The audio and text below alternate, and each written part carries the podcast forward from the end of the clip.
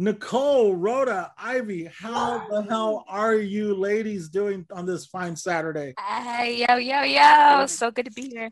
Wax, vax, and ready to go. Let's go around the room. Nicole, want to introduce yourself? Hi, I'm Nicole Eichenberg. I'm a potato. Hi. Rhoda, how are you doing? Hey, what's up, everyone? I'm Rhoda Ramon, coming to you from Lodi, California. Yes. Oh, Lord. Stuck in Lodi again. 209. Boop, boop. Woo. And last but certainly not least, Ivy. Hi, Ivy Cordova here. I'm currently coming to you guys from Oakland, but I reside in lovely Hayward, California. Nice. Hayward. Love it. I am in North Sacramento, just outside of Del Paso Heights, just outside of Arden Arcade. It's like this little area that's right next to the freeway. So everyone loves coming over because it's so easy to get here. Right, Nicole? Like that, anyone, anytime someone comes over, they're like, holy shit, it was so easy to get here. So I am here, and we are here to discuss the top 90 female R&B albums of the 90s. So like we always have to, like, I always gotta get real specific. I'm like, look, it's not solo, it's not only solo, it's not only bands. It's like, if the female was the lead on the album, let's talk about it. And I realized that, like, I straddle a fine line between like pop and R&B. So Nicole, was this list hard to put together? Not at all. And I actually inadvertently made all girl groups as my list. And I literally just realized that, but it's cool. I'm going to roll with it. All right. Nice. Ivy, what about you? Ivy, in the 90s, did you ever have to tell someone, I should have left your ass 1,000 times? I remember that. That's funny now that I think about it, because one of the things I was talking about, that is a quote from a movie. I love, dude, that's when all the real good music came, you know, like all the body rolls, all the things. Like even the cheating, even the songs about cheating were like, you could body roll to this. You could body roll to the side chick anthem. I was listening to Moke and Steph in the car on the way here. Oh. He's mine. I was just like, he might be doing you, but he's thinking about me. Buckle up, Jacob. And talking to my kid. He's like, mama girl. Oh, man. You could cry and body roll at the same time. Poor kid. Poor kid. Rhoda, was the best 90s R&B stuff about making sweet love or about breaking up? What was the best stuff about? Cheating. I think, yeah, I mean, I think like there's a recurring theme in my list, right? I think a lot of it is just about, I mean, the 90s for the most part was such a decade of prosperity. So it was just about like, even if he fucking cheats, I'm still going to go out and party. And even if we're in love, we're going to party. And so I feel like all of it. Yeah. Is good. The 90s were definitely a great time in music. Just like where production was at that point. And like so many of like the young stars of the 80s just became like these super producers. Like we had like Babyface, we had like Dallas Austin Green, we had like Jermaine Dupri, of course. Can I interject? I think you combined Dallas Austin and Brian Austin Green from 90210. I was wondering, I'm like, hold up. I was like, I combined like the two most opposite people. Chili baby daddy's middle name is Brian. Yeah, Dallas Austin. It's gonna be that kind of show, you guys. I'm so excited. There's so much I want to talk about. Just to nerd out, just based on what you said, if you want to read a really great or sad, amazing book, you've got to read "Love Is a Mixtape" by Rob Sheffield. He goes on to make an argument. It's not about music in the 90s, but he goes on so much to make an argument about how he truly believes that music in the 90s is the greatest generation of music and has a really good explanation why. The book is sad, but it's so good. I would highly recommend it. It's called Love Is a Mixtape. He's a writer for Rolling Stone magazine. Did Rob Sheffield also write Talking to Girls About Duran Duran? Was that his book? Yeah, that was his follow-up book to Love Is a Mixtape. Yeah. Rob Sheffield is great. Him and like Anthony De Curtis, great Rolling Stone writers who also just write about the times that this music was created. So yeah, the 90s were great. Music lovers. Yeah, I worked at a warehouse records was kind of like Tower Records.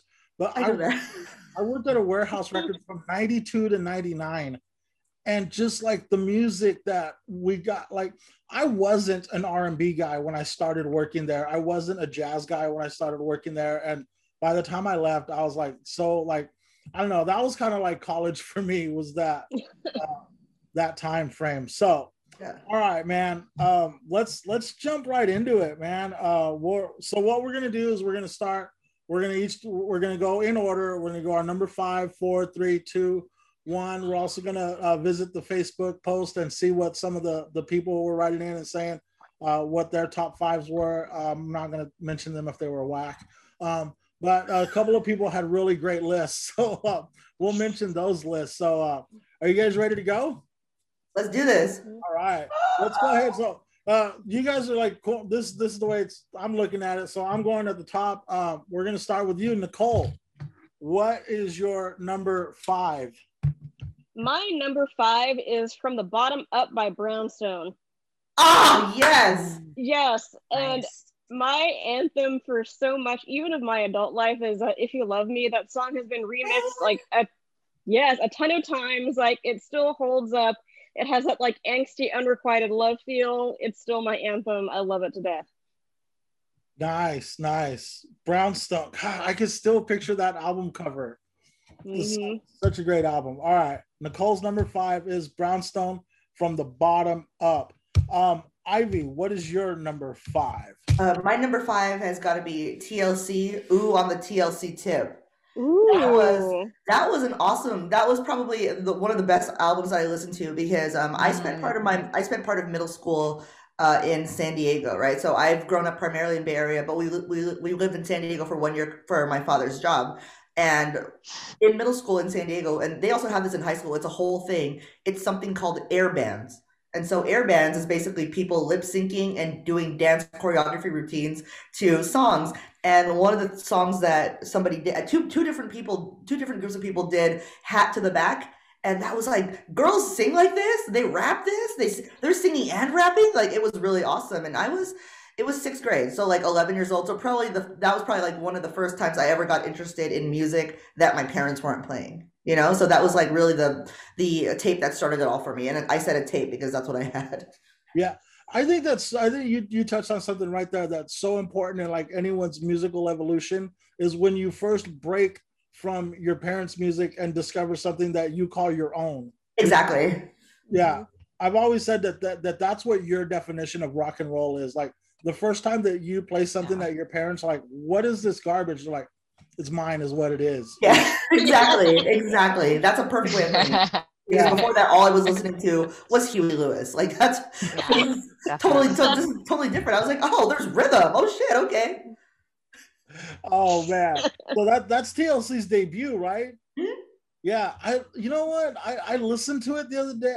Because I was like, TLC like could arguably have 3 albums in this, you know, I opted to go in a different direction.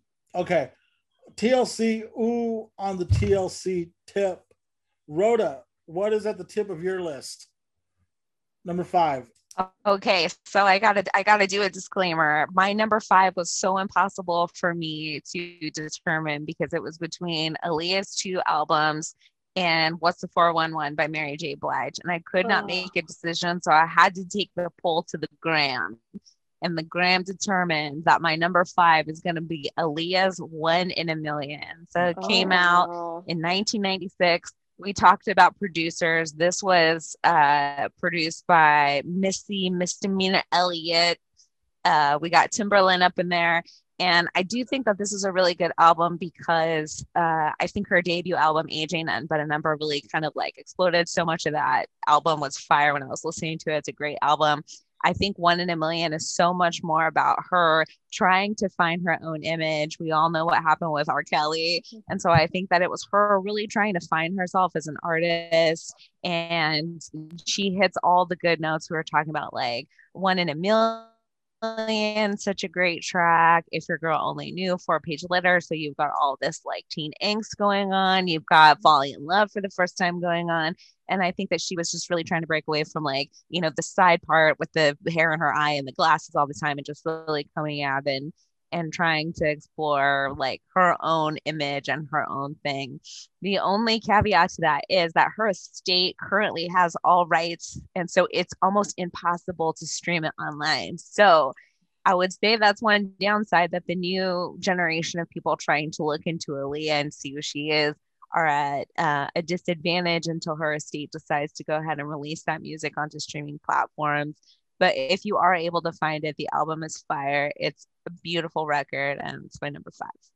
Yeah, it's great. I was looking for it online too the other day, because Aaliyah is one of those artists that like she was just taken from us way too soon, and you hit on some really big points there. Of like I like last night I couldn't help but think, well, like wonder what Aaliyah's 3rd and 4th album would have sounded like when she fully was in, because like that first album she had probably little input, and like how you said the second album was more of her voice, but what would it have been like when she was in complete control and was able to just come with her own ideas?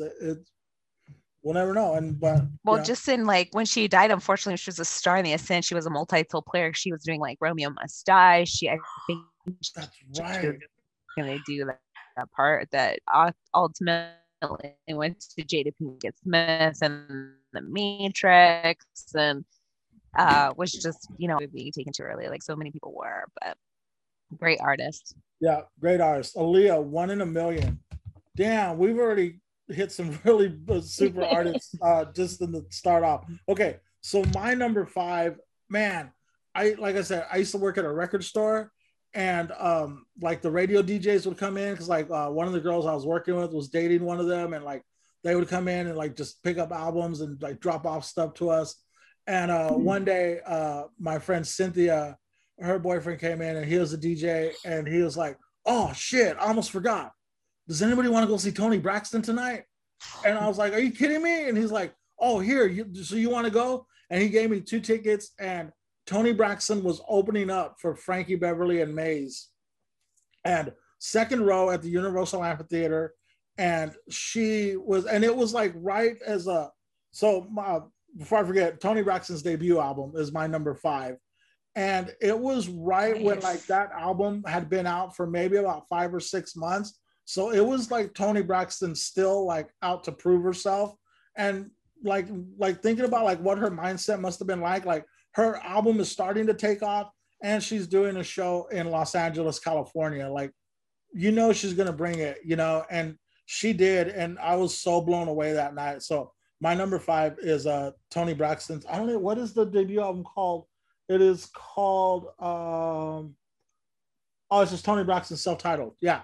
So Toni Braxton's self-titled is my number 5, and I love I think 7 Whole Nights is my favorite track on that album.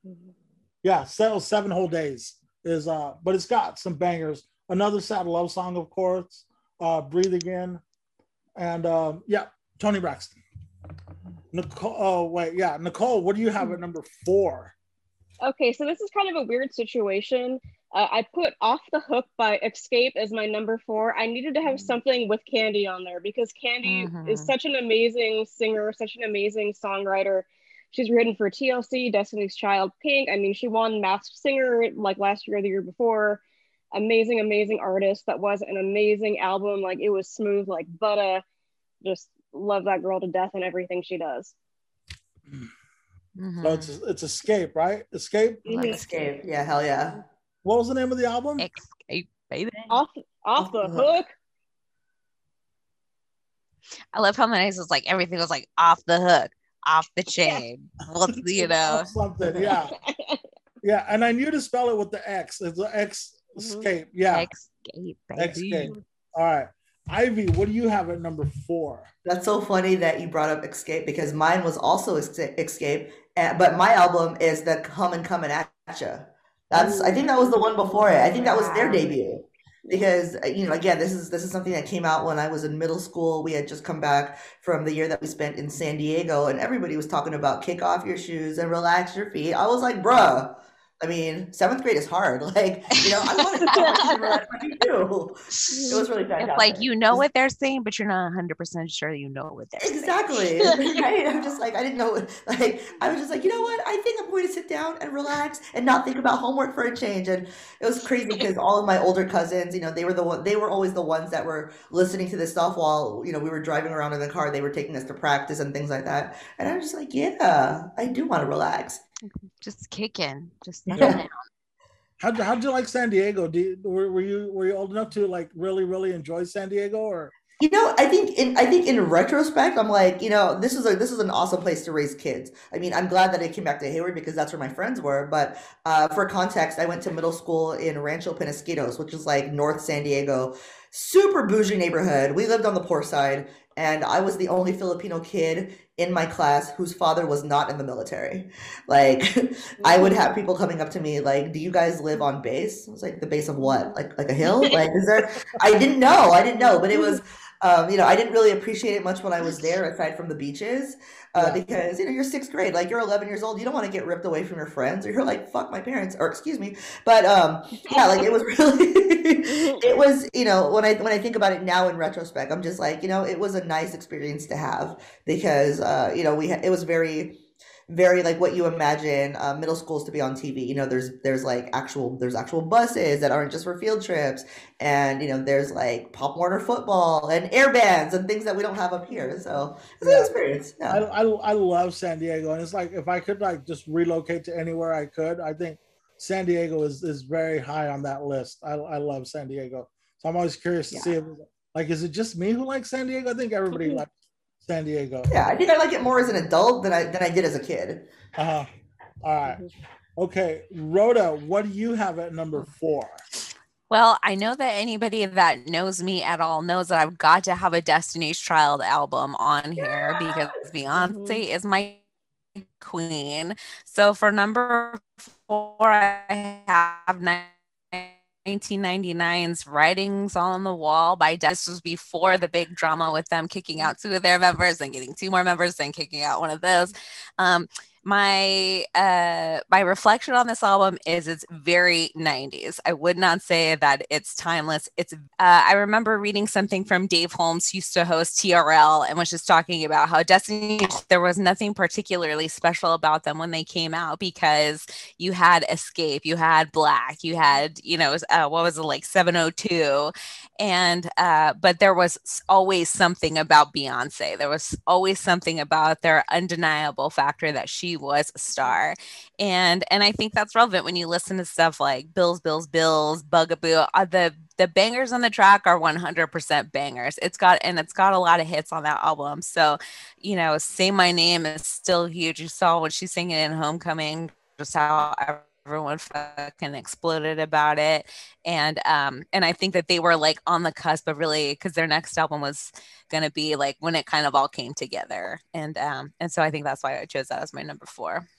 Yeah, I think I really do think you touched on something there that about what Dave Holmes said, that it wasn't like we kind of took Destiny Child for granted, like because there was so much great R&B at that time, and we're just like, oh, another great R&B act. But I think like what really helped us see like how great Destiny's Child was at their prime, at the height, was a couple of years ago when she reunited Destiny's Child for that brief moment at Coachella. Do you remember that? I remember Coachella, and I also remember when she reunited them at the Super Bowl. Yeah. Yeah, I mean, people were that. You really watch, like, everyone makes fun of Michelle, but I think that she actually has had a lot of success in gospel music. But when you look at like Kelly is like, she's still crazy hot. She's always been talented. And I think her only thing was that she didn't have the same kind of guidance that Beyonce had. You know, it's kind of like a Justin Timberlake, JC Chazé kind of thing. We're just like really talented, but always compared on her own amazing talent, but unfortunately she's always paired with Beyonce, who is just, I mean, everybody knows how I feel about Beyonce. She's just everything. She's the wind beneath my wings. And so you know, in retrospect you see that I love it. It's like still a great album. Destiny's. I was wondering if you were gonna sneak a Destiny's Child in there. Oh, everybody knew I was going to. Come on. Maybe they didn't think it was gonna be at number 4. They probably thought I was gonna do it at number 1, but right. Everybody knew. I made that assumption myself. Yeah. Please.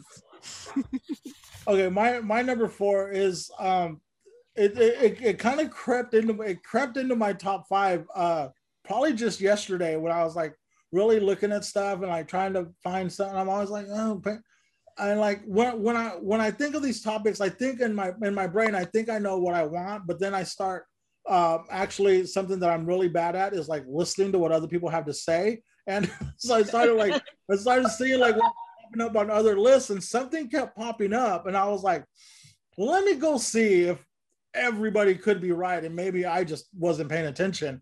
And dude, the Waiting to Exhale soundtrack is fucking phenomenal. And I wanted to find a way to sneak some Whitney Houston on here. I definitely wanted the Bodyguard soundtrack to only have Whitney Houston songs. Oh, yeah.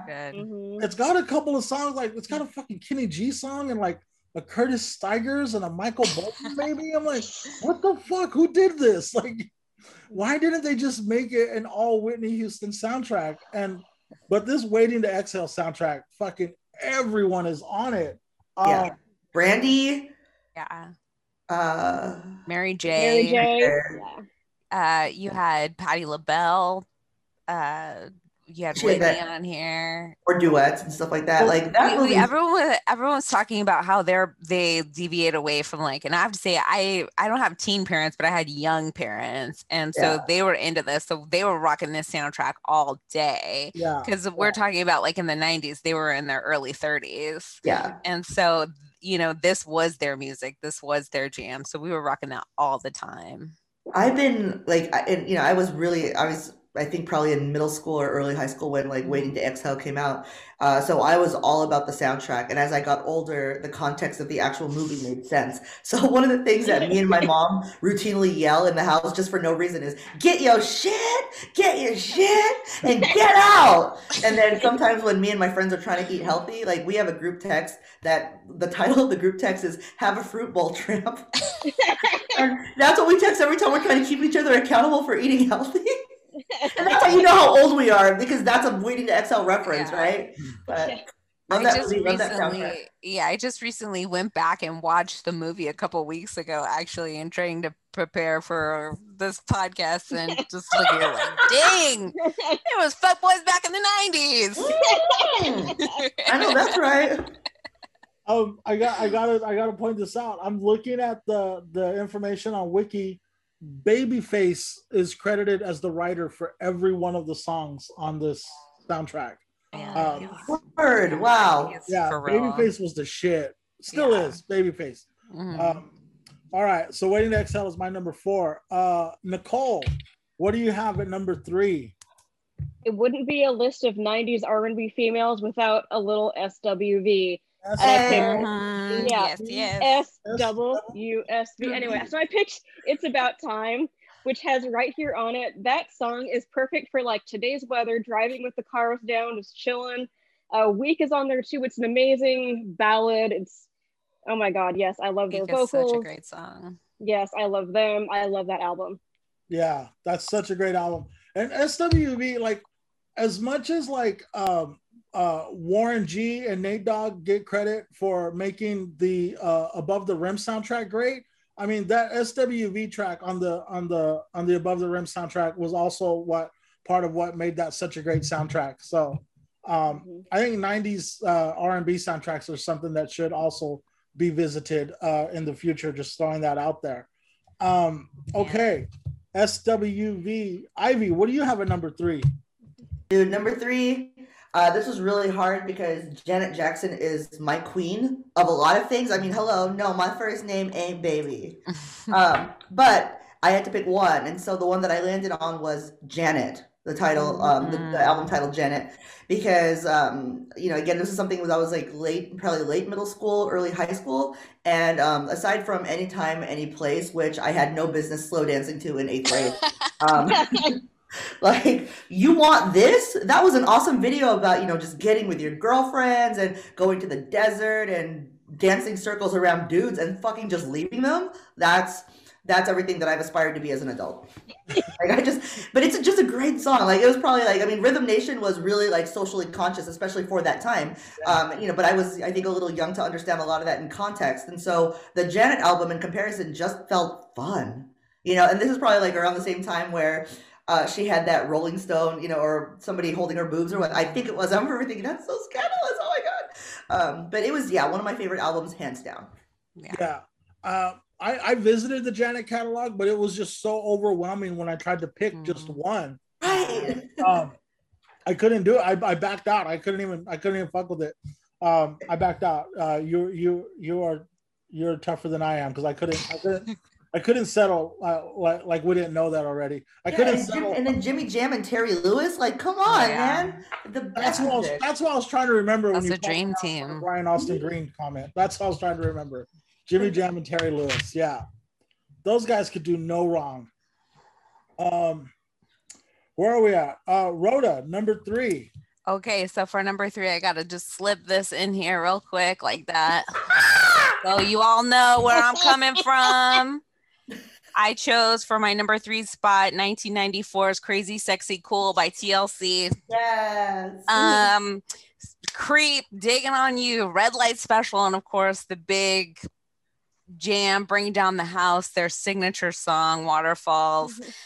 This is their second album. I really think, you know, what Ivy was talking about in her number five pick, I think that at that point in their album, they were these young, crazy kids that wanted to talk about like safe sex and just having fun and partying, right? I think that Crazy Sexy Cool was so much about like, you know, I think the reoccurring theme with my list is when artists hit that stride and find out who they are and really think about like who they are as images, and that kind of just sets them over the edge.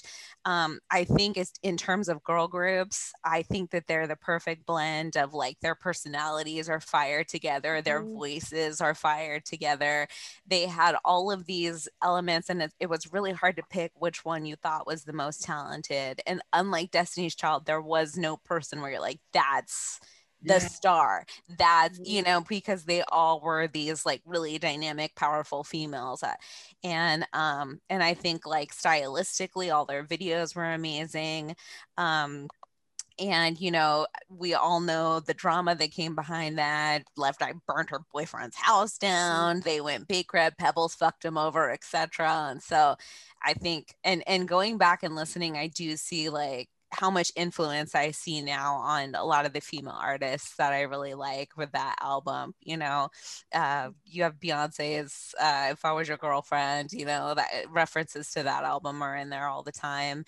And going back and really listening to the album, I realized that from start to finish, it's just fire. Yeah. Yeah. The TLC on the Crazy Sexy Cool was one of those albums where, like, when I worked at the record store, like there was like the rocker guy, there was like the metal girl, there was like the pop person, there was like the jazz person, but like Crazy Sexy Cool was one of the records that like everybody agreed on. They're like, oh, let's play that, you know. And it was just such a fun way to spend 53 minutes listening to that record. I love it. Starts off, is it Fife at the very beginning doing like the little rap intro? Yeah, I think so. I'm Don from In Vogue. Yes, I mean, it's such a great record. I can't think. Yeah, that's crazy because I'm my number three is also TLC, Crazy Sexy Cool. We have the same number three, Rhoda. All right. So, and I think what I was thinking right now is like how you were saying that like, together they were better than like together, like the sum of their parts are greater, right?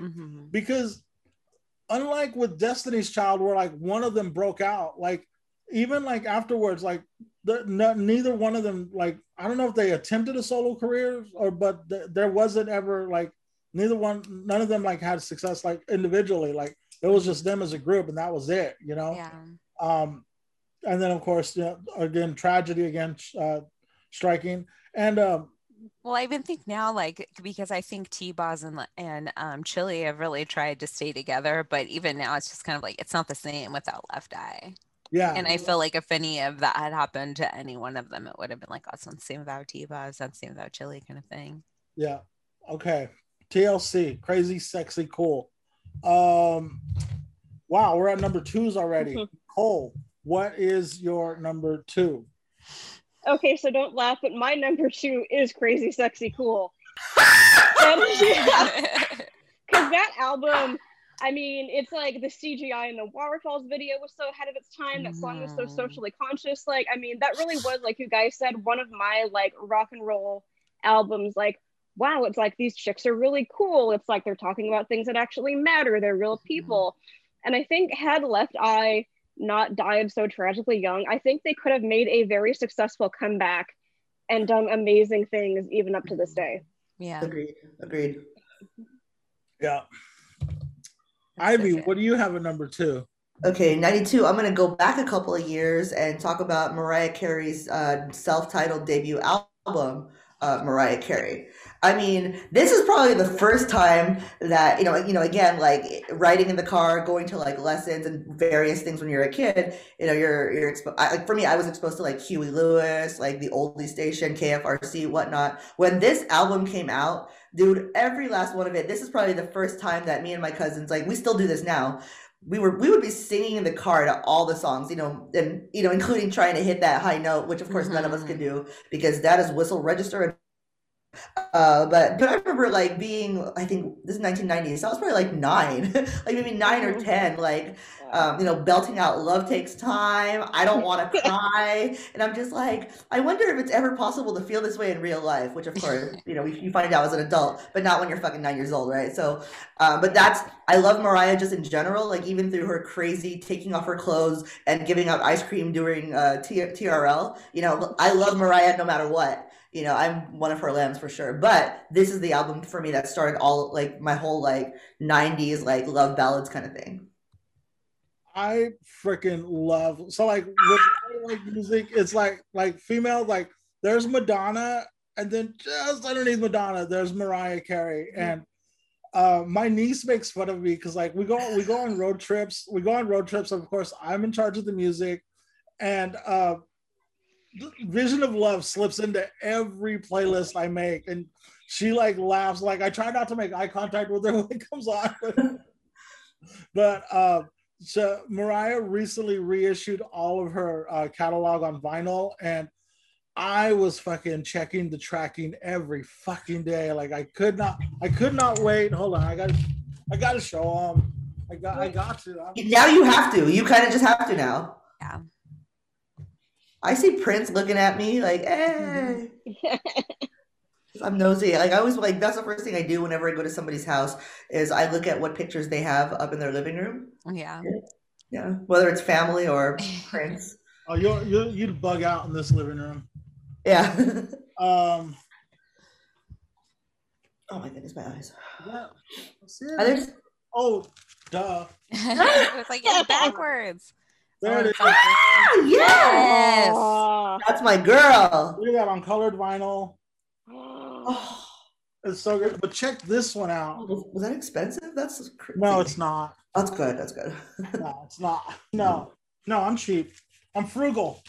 Frugal. That's a better way to put it. And then this one. Oh, MTV Unplugged. They got to bring that back. But check this out. There is nothing like the acoustic versions of songs. Oh. Oh man, that's beautiful. Oh, gorgeous. To get on that. Look, I like to think she's smiling at me right there. She's like, hey. She can't be. She can't. Like, who's that guy in the front row, fucking singing every single word louder than me? But yeah. and the reason I didn't put Mariah on my list is like I kind of thought it was just me being selfish and wanting to include all my friends in the list. So I was like, all right, I'm gonna back up because I'll eventually do a podcast only about Mariah, and I already know who one of my guests will be. Ivy, you will be with me. Mariah Carey's self-titled. Thank you so much for giving me a chance to talk about Mariah. Yeah, and then remember like how great the Unplugged was when it came out with the I always think of like Mariah Carey and Nirvana are the two Unplugs that I think are like the ones that I think of the most. Yeah, definitely. And I think that's a, Rhoda, I kind of want to do a top five MTV Unplugs. Nice. Yeah. We already know the first two. Yeah. All right. Rhoda, what is your number two? Okay, well, I got to keep the Mariah Carey train rolling because I wrote a whole thing about it. So we're going to keep talking about MC. You have self-titled in 90. 91, you have Emotions. 92, Unplugged. 93, you've got Music Box. 94, you've got her Christmas album. 95, you got Daydream.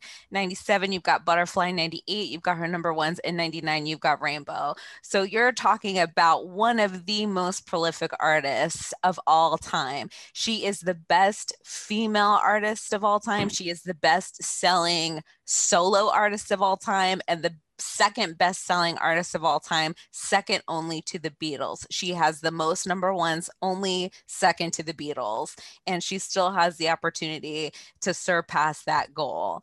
And so there was no way that I could leave MC off this list. Like I said, I have Young Parents, the self-titled album, and Emotions from 91 were always on our airwaves. We're always playing those. But for me, I could have been a fuckboy and just said 1998's number one albums. But what I decided to do was I went with 1997's Honey or Butterfly. Yes. That is such a fucking, we're talking so much in my list about the evolution of an artist, and especially after reading her memoir, you realize that Butterfly is the album that means so much as you're talking about Butterfly, because she likes, you know, she's always choosing like really cheesy album titles, like Arm Bracelet and stuff like that. But I think Butterfly is kind of her symbol, but it's also so much about like her coming out of her cocoon, because you realize that her image and her music choices were so heavily controlled by Tommy Mottola when they were married. And when you read her book, you realize that there's just how unhappy she was. And so I think that in 97, when she came out with that album, it was about her embracing her sexuality, her having control over her life and her image again.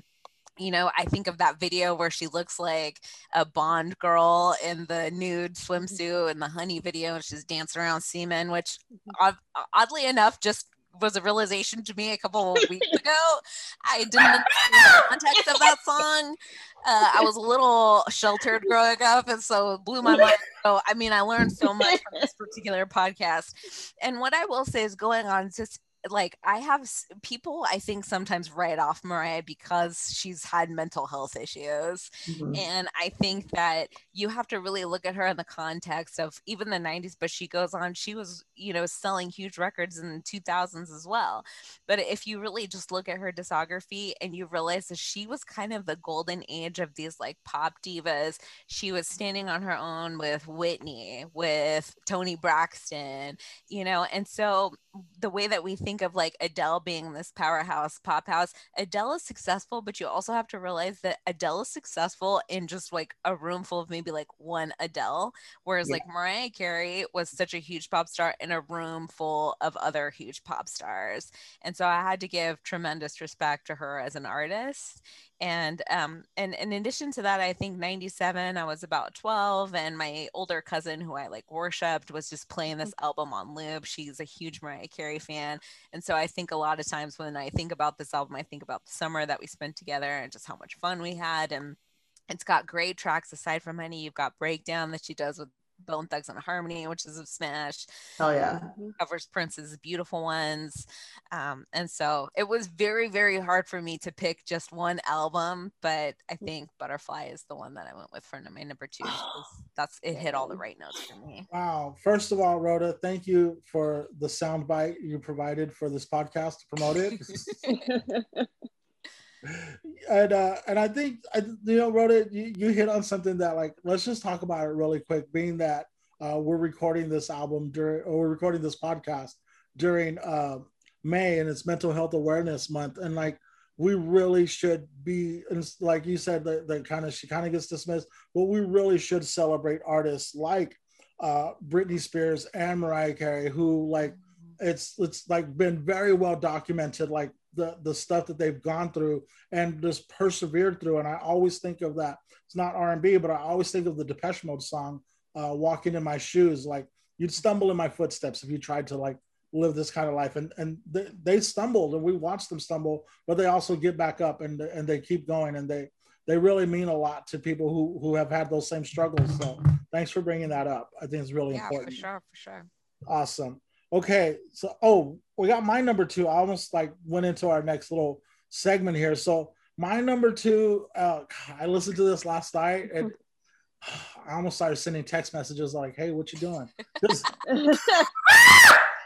Like, somebody get here now. Sade's Love Deluxe. Yes! That was on my short list. That was really hard to remove. Sade's Love Deluxe is like, I was like, okay, maybe this is the first song that's really good. Oh no, the second song, goddamn, the third song, the whole album is so good. And it is a complete, like I said, it is a mood. I was like, let me see. When was the last time I took it was bad, you guys. It was bad, and but it was good. And then, like, nobody knows it, and I almost took a picture of it last night, but I was at an open mic last night at Vince's in West Sacramento, and in the men's bathroom, they have a Love Deluxe poster. Nice. It's always so random when I walk out. I'm like, why is that here? And last night I actually moved it, because like every time I see it, like the Mexican in me is like, I'm gonna fucking steal that. Like, and last night I did the test to say, and it's not mounted well. It's not mounted really well. But it's way in the back. Like, if there's like, I'm looking to see if there's like a side exit. But you'd have to walk through the bar with it. So like, if you wait late enough at Vince's, you might be able to pull it off. You just gotta wait to see if like if there's if a fight breaks out. I think that would be the time. The opportunity. Because any good criminal knows that you need a diversion in order to pull off. Yes. You know, Ivy knows exactly what was left. She's like, I'll go start a fight for you, motherfucker. I grew up in Hayward. What do you want? Yeah, no, exactly. Well, you're alive, right? Like, I made it. Sade's Love Deluxe is my number two. So now, and can we just talk for a quick second? Yeah, how like fucking as much as you want, go for it. Beautiful Sade is, and just how like, whenever I watch videos of her on YouTube and stuff, I'm always just like, you know, she's just so, I mean, even today, she's just like stunningly gorgeous. And that voice, goddamn. It's so smooth, right? And some more Sade news, Rhoda, you might know that she just put out a box set of like, it's called like Sade Complete Works or So Far, right? But here's the cool thing that everyone found out, like when they're like, I was watching all these unboxing videos, because that's my life. I watch old white guys unbox records. And the Sade unboxing video, the guy pointed out that it's got all 6 of her studio albums, and it's just like in this perfect little box that fits right. But he pointed out, he's like, look, you guys, there was a foam mat like that, like a spacer that left room for another record, and like it's got a question mark on it, so it's like there's room in there to put one more record. So it obviously she's gonna have something soon, because why would she go through the trouble of doing that part to foreshadow it? So Sade, I got on a Sade kick last night. I watched a bunch of interviews, and she's awesome. Okay, now I'm going to go to Facebook, and I'm going to read. So I always like to post on there to see to like, hopefully like help me compile my list. Cause sometimes I'm like at a blank and I'll put it out to Facebook and I'll see. So here's some people's list. Some, you guys know some of these people. Jessica Roberts, her number 5. So going from 5 to 1, Jessica Roberts says, what's the 411? Mary J. Blige. Number 4, who is Jill Scott? Words and Sounds, right? Number 3, Miseducation of Lauryn Hill. Number two, Love Deluxe, Sade. Number one, Erykah Badu, Baduism. Oh, that, yes. Baduism was definitely on my short list too. That, yeah. Erykah Badu is. Robert Barry couldn't follow directions, so we're not going to. My friend Marcy Rojas tried to say only Lauryn Hill, but I forced her to give a couple more, and she said, okay. I'm almost wondering if everyone's going to have the same number one, to be honest. It's almost happened once. So Marcy says, Brandy, Aaliyah, One in a Million, Erykah Badu, Baduism Live, Mary J. Blige, and let's see, Stephanie Chapman Darrow, one of my favorite, she just posts stuff. I don't know what she does, but she has these hilarious posts all the time. She says the, no particular order, Waiting to Exhale soundtrack, TLC's Crazy Sexy Cool, Mariah Carey Daydream, Janet Jackson Janet, and Toni Braxton's Self-Titled. So what, we'll stay with you, Rhoda. What are some of your also-rans or some of your honorable mentions, albums that you just, they didn't make your top five, but you want to say a sentence or two about them? Albums that were on my short list. I feel like you can't get through 90s R&B stars without mentioning Brandy and Monica. Miss Thing by Monica was such a fucking jam. Brandy had two albums that were really hard to remove from my list. They were Never Say Never, as well as I think it's just her self-titled album, because those were teenagers at the time when I was a teenager. So they were singing about a lot of stuff that I found relevant to my life. And then of course, you couldn't go anywhere without hearing The Boy Is Mine. That is to this day on tons of my like playlists. It's always there. Everybody knows it. You have to pick whether you're Monica or Brandy.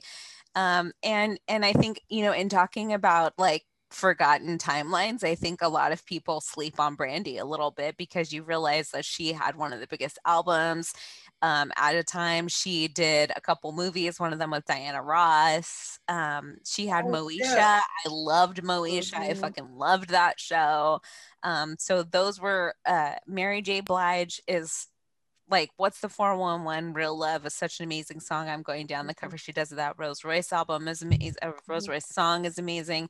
But I feel like if it was it Family Affair where it's No More Drama, I feel like that was like her diamond, but that came out in the early 2000s. I always loved Janet Jackson, but as far as artists, I really tried to stick with the artists that really resonated to me and had a story behind each album to me. And so those were definitely my honorable mentions. Awesome. Nicole, what are some of your honorable mentions? One I'm going to throw in there, speaking of The Boy Is Mine, is Monica's debut album, because she really does have an amazing voice and people kind of forget about her sometimes too.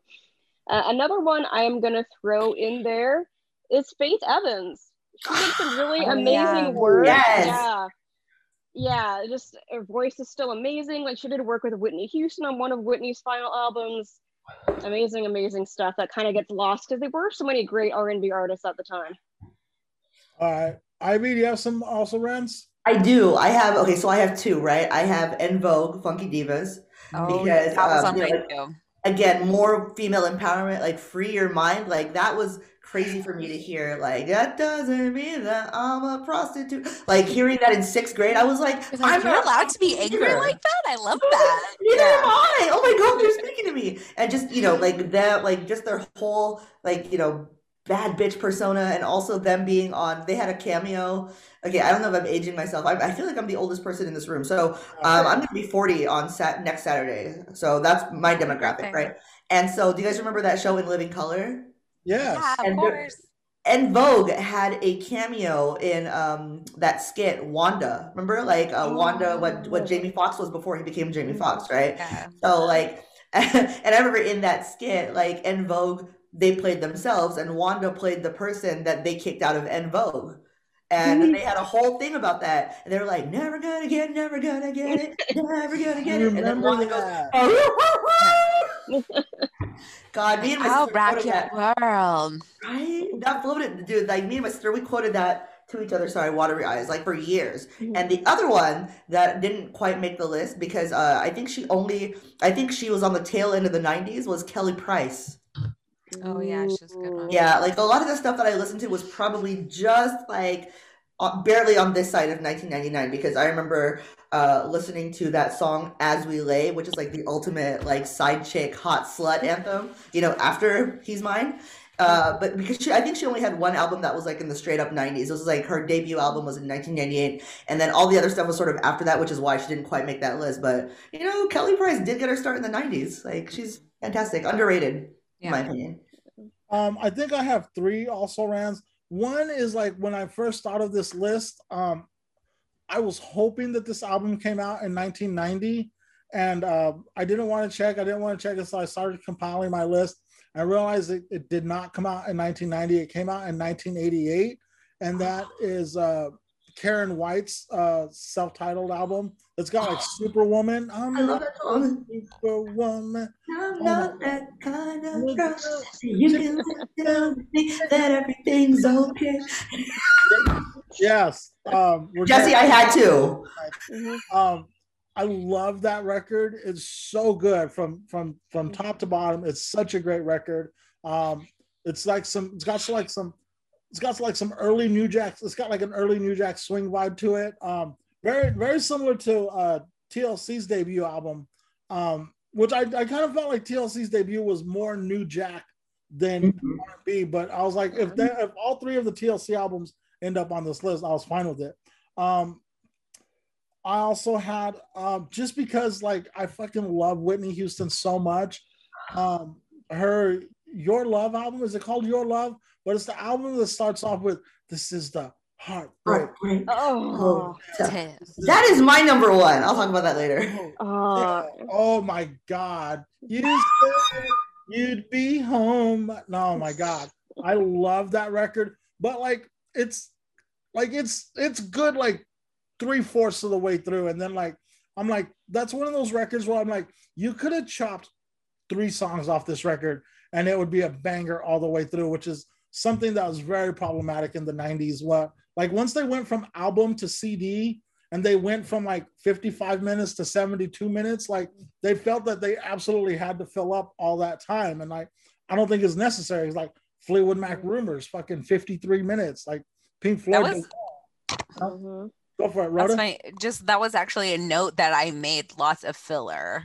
Yeah, yeah, 'cause like the skits, right? Yeah. The skits weren't like, sometimes when I go back and I listen to these records, like, I'm like, especially like when I listen to them like on iTunes, I'm like, fuck, I wish I could cut out this 2-minute skit. Yeah. Unless it's the Mad Rapper or the Mad Producer. Those guys are right. Yeah. I don't want to listen to the 2-minute intro to Going Back to Kelly by Biggie. I just want to listen to Going Back to Kelly. Exactly. Mm-hmm. And another one that I wanted to put on the list, but just the same way as Mariah, I was like, am I doing this just because I'm such a big fan? But Babyface is all over Madonna's Bedtime Stories album. And that album is so smooth from beginning to end. So I wanted to put Madonna's Bedtime Stories on the list, but I didn't, just because like, I would not shut up about Madonna if I did. And do you feel like that was kind of the album where people had to stop referring to her as like a one-hit wonder, or like that she was not, that her appeal was not lasting? Do you feel like that's the album that kind of shut up those haters? That's the album that like I go back to. Like I have like so much of her stuff, but like that's the album. And you're right, it's like, it's got pop, it's got everything on it. But I think like without Babyface, I don't think she'd be able to have delivered that album. Is that the one that has Take a Bow on it? Yes. I fucking love that song, but I also remember like the video, where the 90s is also huge. Like, I feel like we have to consider the music videos, because we had talked about Waterfalls and the Honey video, but I feel like I really love that video because like I was always remember the bullfighter, that it was a really pretty video. But Babyface's background vocals on Take a Bow. Yeah. Man, that is a great choice. Yeah. Yeah. Okay. All right. Are we ready to reveal our number ones? Yeah. Yes. Yeah. I'm pretty sure Nicole and I have the same one. All right. Nicole, what do you have at number one? Okay, I'm going to be a bit long-winded with this because it is my love letter to Lauryn Hill. I think the first time I ever saw her was in Sister Act 2. And first of all, that's another great soundtrack album. A lot of great talent on that. So many amazing voices. Lauryn singing His Eye is on the Sparrow, almost a cappella, is a beautiful, beautiful thing. Mm-hmm. She did great work with the Fugees. The score is an amazing, awesome album. Her cover of Roberta Flack is awesome. We all know which song I'm talking about, Killing You Softly. And then The Miseducation of Lauryn Hill had so many amazing, iconic songs on it. The video for X Factor, I could have picked this album just for X Factor alone. The video is just like her chilling and singing, and it's still an amazing video. It's just a lot of talent and her just being herself. I mean, there was doo-wop in there. There was Everything is Everything, Can't Take My Eyes Off of You. It's almost like a little bit of like a throwback, and I just love her voice. I love that album so much. Yeah, it's a great album. I doubt we're done talking about it. Mm-hmm. Does anyone want to add anything to that, or are you waiting? Okay. Ivy, what do you have at number one? So number one was really hard because, you know, like I said, I was very close to making Whitney's My Love Is Your Love my number one, just because of It's Not Right, But It's Okay, which is another slutbag hoe anthem, which I love, by the way.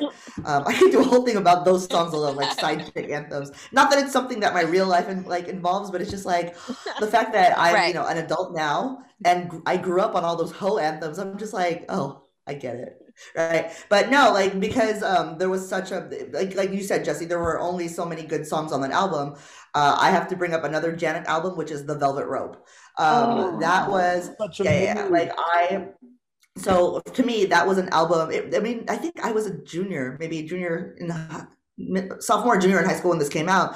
And so listening to like Free Zone, there's other songs like Got Till It's Gone, Together Again, which, you know, talks about like death and things of that nature. I Get Lonely, Go D, We Go D, yeah, no, like just stuff like that, right? Just, it was probably, and you know, I think this one has a special significance to me because this is the album that came out around the time that I started driving. So it's just like, I always had something like this in the car, you know, or just, it was always on the airwaves, and just such a good, such a good bunch of concepts just in this album alone.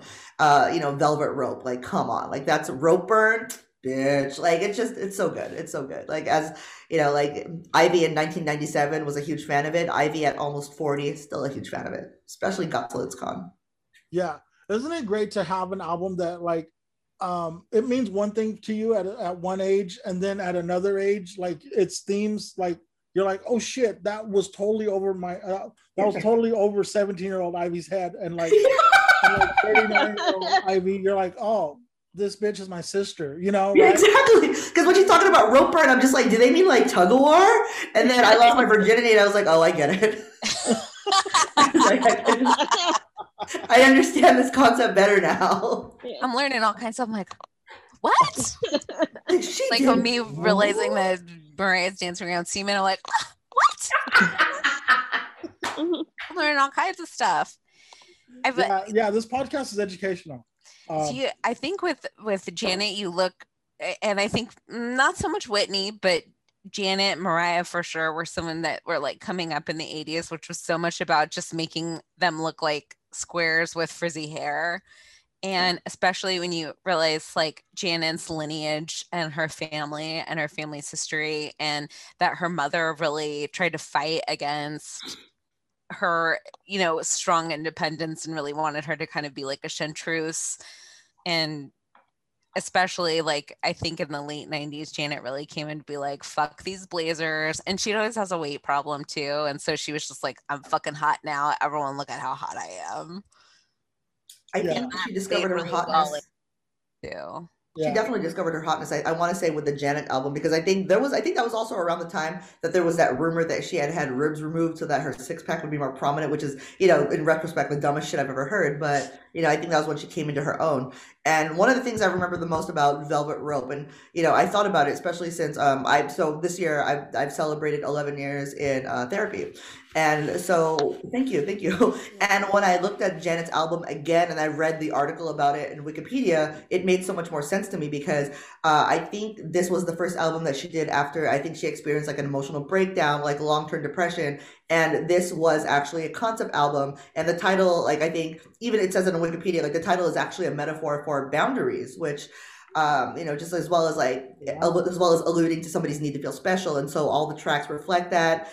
And also just the combination, I think, of social issues with sexual orientation and all that kind of stuff. I think it was because of this album, if I recall correctly, I think it was this album that made it established her reputation as like a gay icon.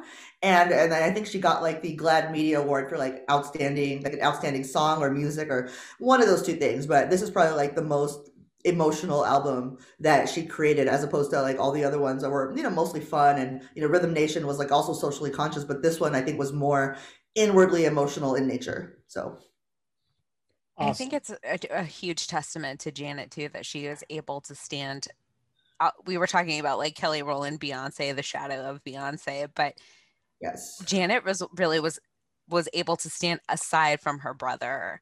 You know, when you think of the Jacksons, the first two that you would maybe like Michael and Janet, you know, and so I think it's really a testament to her star power that she's able to stand alone from her brother, who's, you know, the king of pop. And so she's definitely like an icon. Can I admit something? Me and my cousin actually learned the choreography for the song Scream. Oh, please. Please. Yeah. I was just about to segue into, let's go ahead and talk about. Did you Rhythm Nation? Like, I love the thing where they like lift up their shirt. Yes. Or if. Yeah. Yeah, shit like that. Well, I was just about to segue into like, let's just talk for a minute or two, I don't care, about what it was like waiting for that Scream video to come out. And like, I guess like Ivy and I might be the only ones to remember like it like debuting, and I'm old enough to remember, like I remember like reading the Rolling Stone article, like it was on Michael Jackson's greatest hits, and there was finally going to be a song with Michael and Janet together. And then the video debuted, and about a minute and a half into the video, we finally get what we've been waiting for, is Michael and Janet dancing side by side. And it did not disappoint. It is so good. Amazing. Yeah.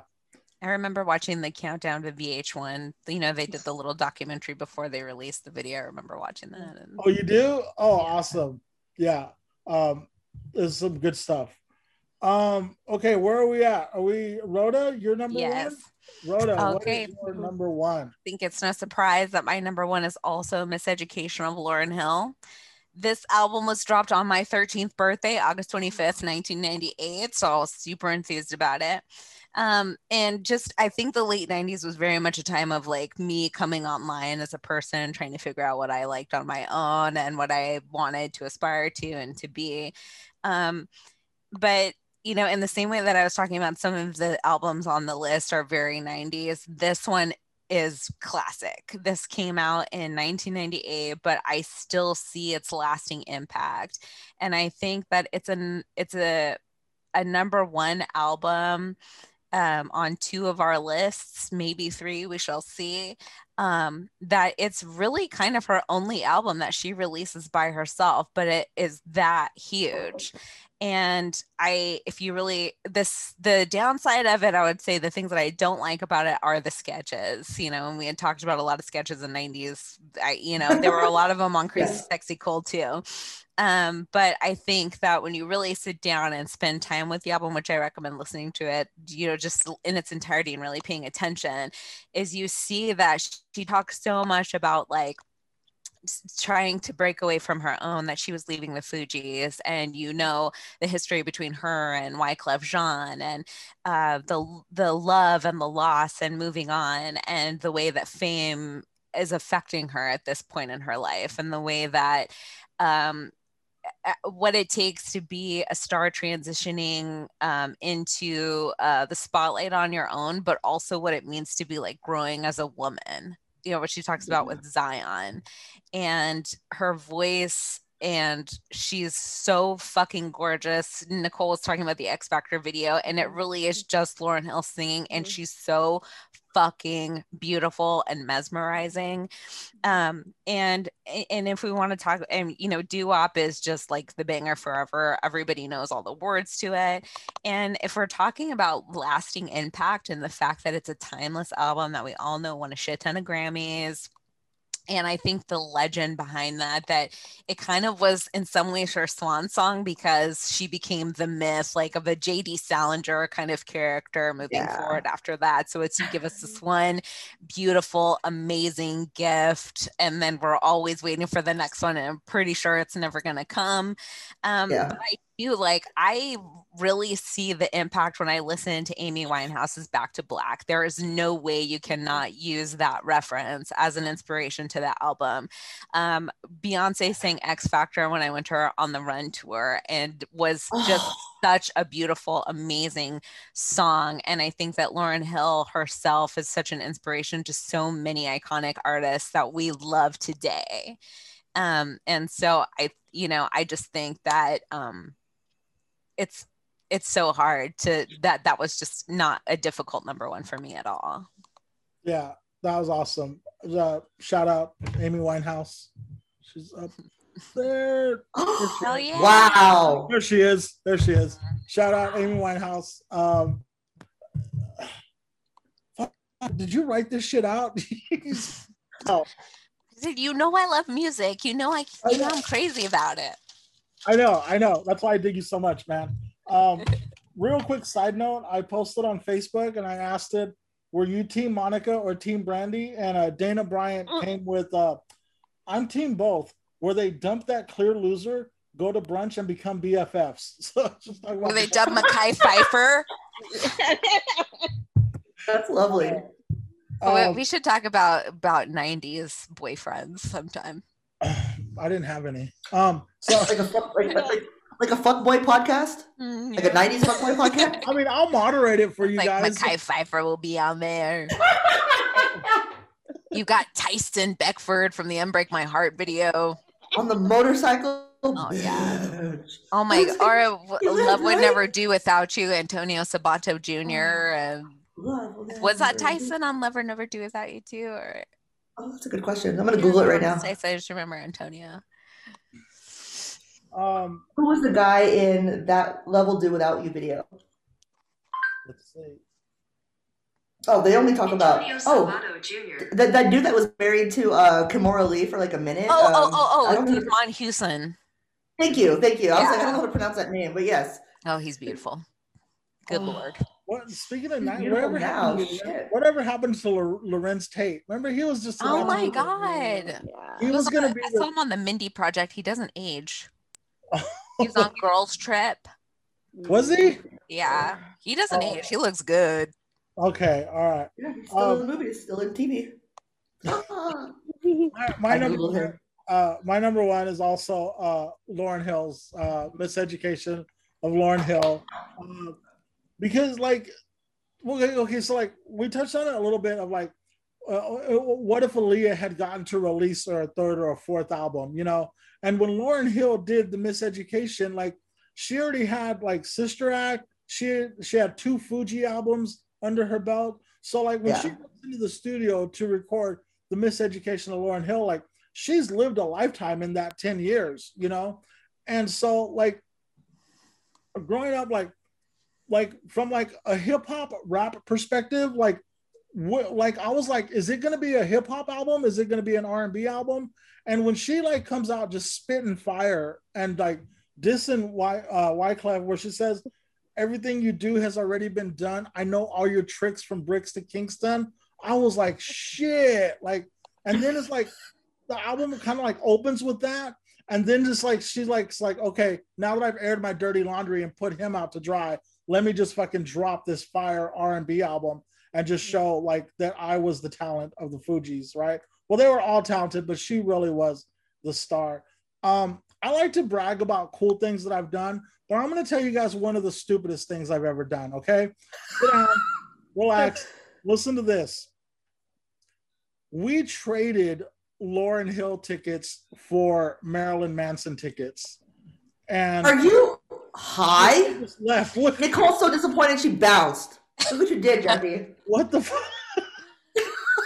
She's so disappointed in you, she doesn't want to be here. What happened? She's like, goodbye. She's like, you're fired. I'm negating this entire show right now. Okay, wait, she's coming back. Wait, she's going to give me a second chance. Oh my God, this thing. Nicole. There she is. She's back. Were you so upset you left? I tried to do it as a joke, but I accidentally shut it all the way and I got locked out. But anyway, that was to show my very, very high level of disappointment right there. Jesse, if it makes you feel better, one of my biggest regrets was there was this San Francisco pizza joint that used to be a nightclub called Pop Scene on Thursdays. I don't know if it's still around anymore, but I blew off my friends and flaked on Amy Winehouse. Oh, what the And I would have been like real close to her. Damn. So you're not alone in stupid choices. Okay. I did see the Fugees on the Smoking Grooves tour, and it was like Cypress Hill, Ziggy Marley, damn, Fugees, Tribe Called Quest, and I think Erykah Badu. So Erykah, like the 90s is real fuzzy. I know I saw Erykah Badu, but I get confused if it was at a Lilith festival or at that Smoking Grooves tour, but that show was amazing. Nas came out and did If I Ruled the World with Lauryn. And but I did get to see the Fugees at peak Fugidom. So I really thought Lauryn Hill was going to be around touring forever.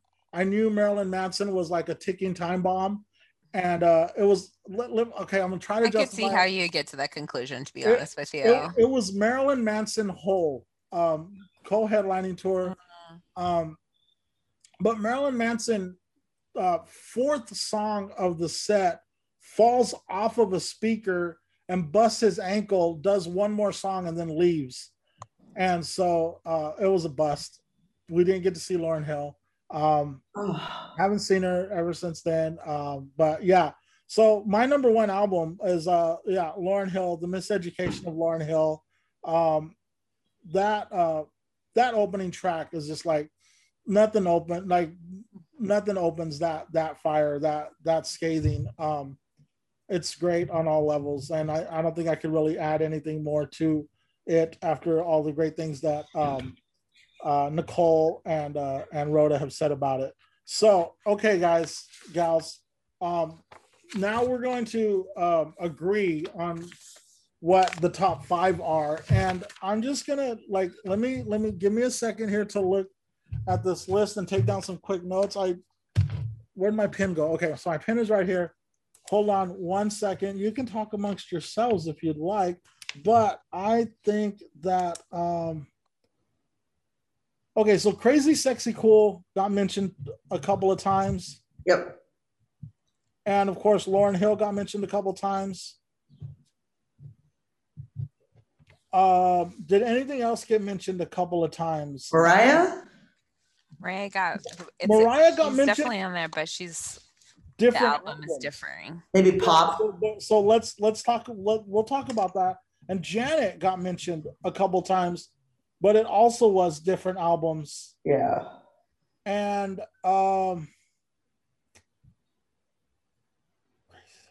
okay, so if we do this, okay.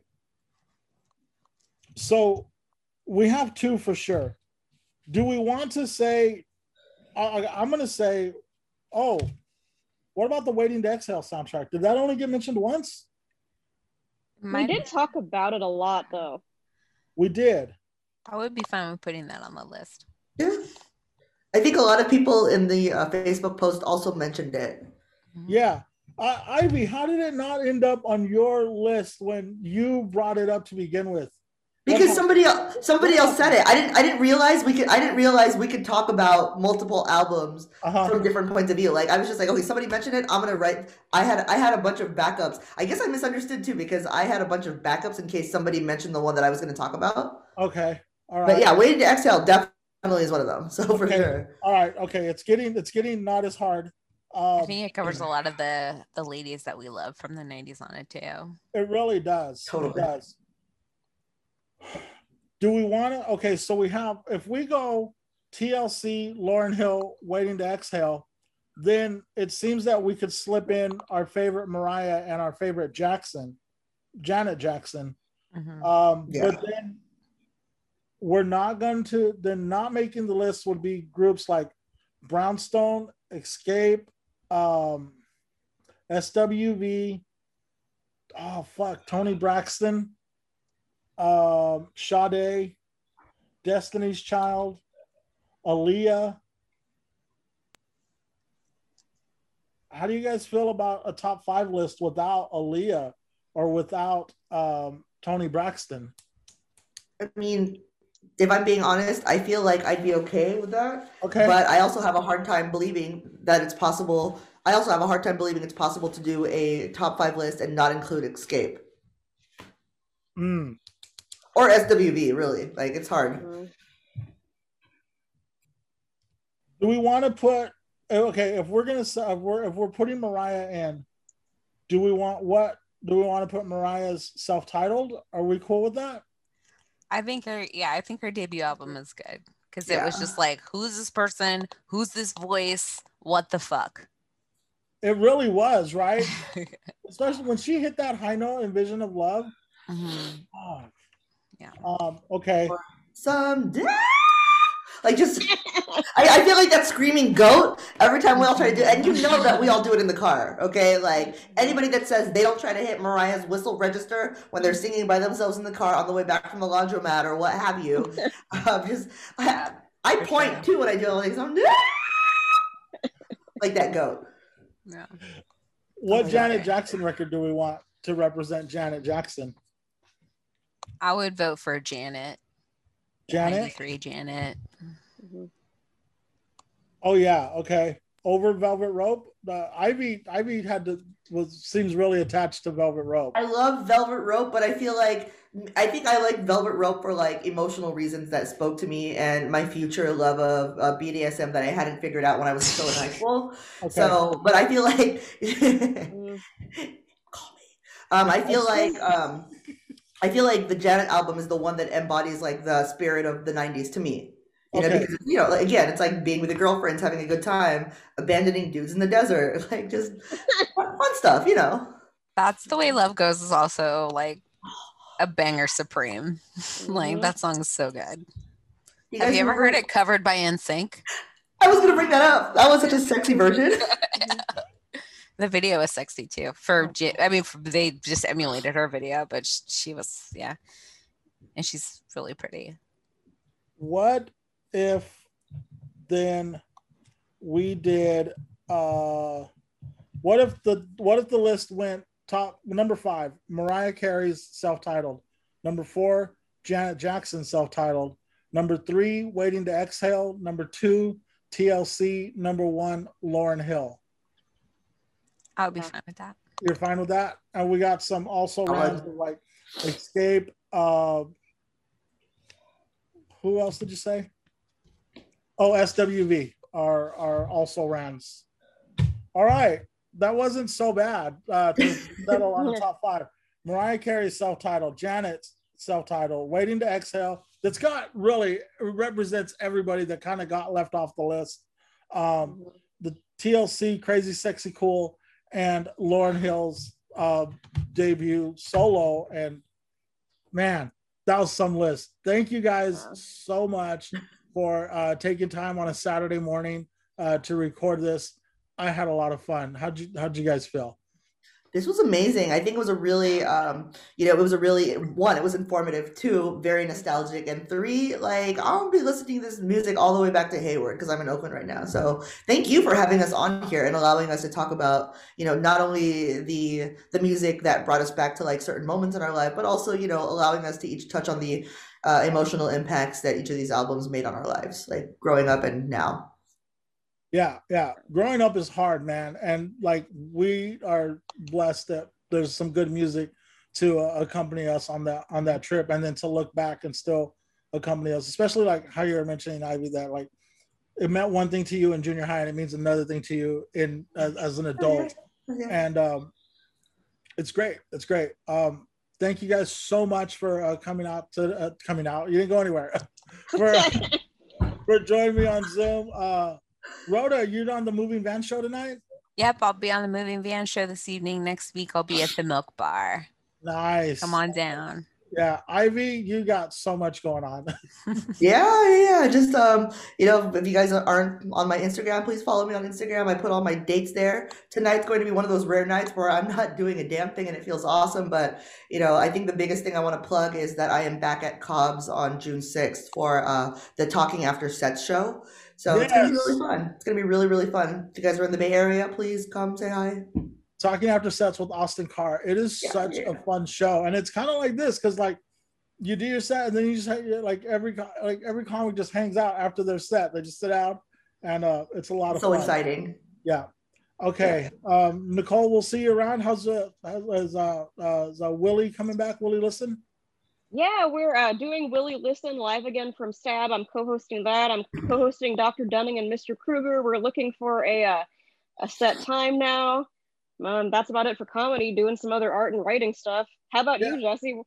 I just got I got a message yesterday from Brian Krall asking us if Telenovela is ready to jump back on stage, and we're super excited about that. I finally I started going to open mics again. I thought I wanted to stop doing comedy, but I was just really depressed.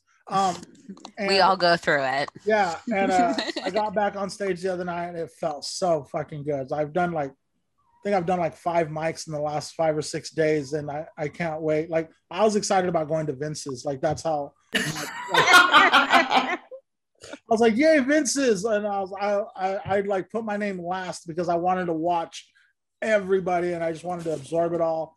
I booked a show. Nothing's permanent yet, but I think I booked a show for mid-June, and I got a show booked for July, so hopefully there'll be some more. And of course, there's gonna be Telenovela and the podcast, so I got plenty to keep me busy. Shut up, I don't know, my watch was talking.